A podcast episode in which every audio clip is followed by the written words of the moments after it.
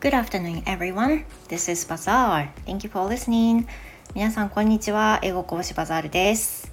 Um, I finished the collab with Pro 先生 just about 20もっとかな、uh, minutes ago. And it was a good conversation. I enjoyed it so much.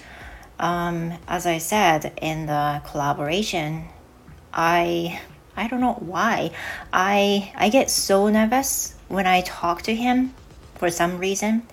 But this time my nervousness was less than before. I'm pretty much sure.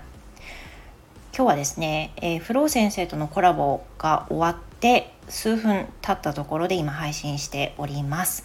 今日はあのフロー先生のチャンネルにお邪魔をしてお話をさせていただいたので今日私のあの配信のこちらに概要欄にリンクを貼ってご紹介したいと思うんですけれどもあの何回目だろうフロー先生とコラボ？3回目かな？4回目かな？3回目かな？と思うんですけどいつもいつもフロー先生とのコラボめっちゃ緊張するんですよ。あのもうフロー先生の英語のフローについていけないっていうことが結構あってもうあのまごまごしちゃうっていうのがいつものことなんですけどあのフロー先生すごくこうしっかり聞いてくださって今日私たちが話したのはあの幸福についてハピネスについて話したんですけどなんでそんな話かっていうとあのネタがないと。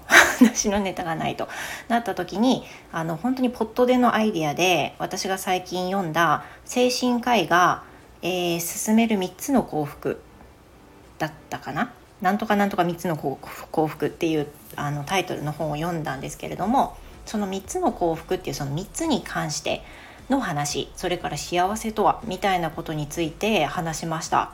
結構フィロソフィー的なねあの話にもなりますけどあの聞いていて面白いのではないかなと思います。I should have talked、uh, some parts in Japanese, but mainly it went、uh, all in English. 今回はほとんどちょっと英語で話をしているので難しいというふうに思われる部分もあるかもしれないですね。ちょっともうちょっと日本語で話す部分も増やしたらよかったなってちょっとだけ思いますけどでもあのとても楽しいお話でした。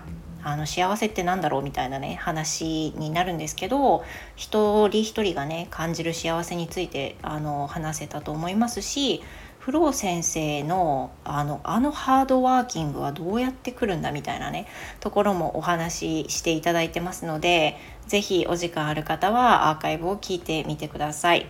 Well, thank you so much. I hope you are also listening to this episode and see you in the next one. では次回の配信までまた後で。See you next time. Goodbye.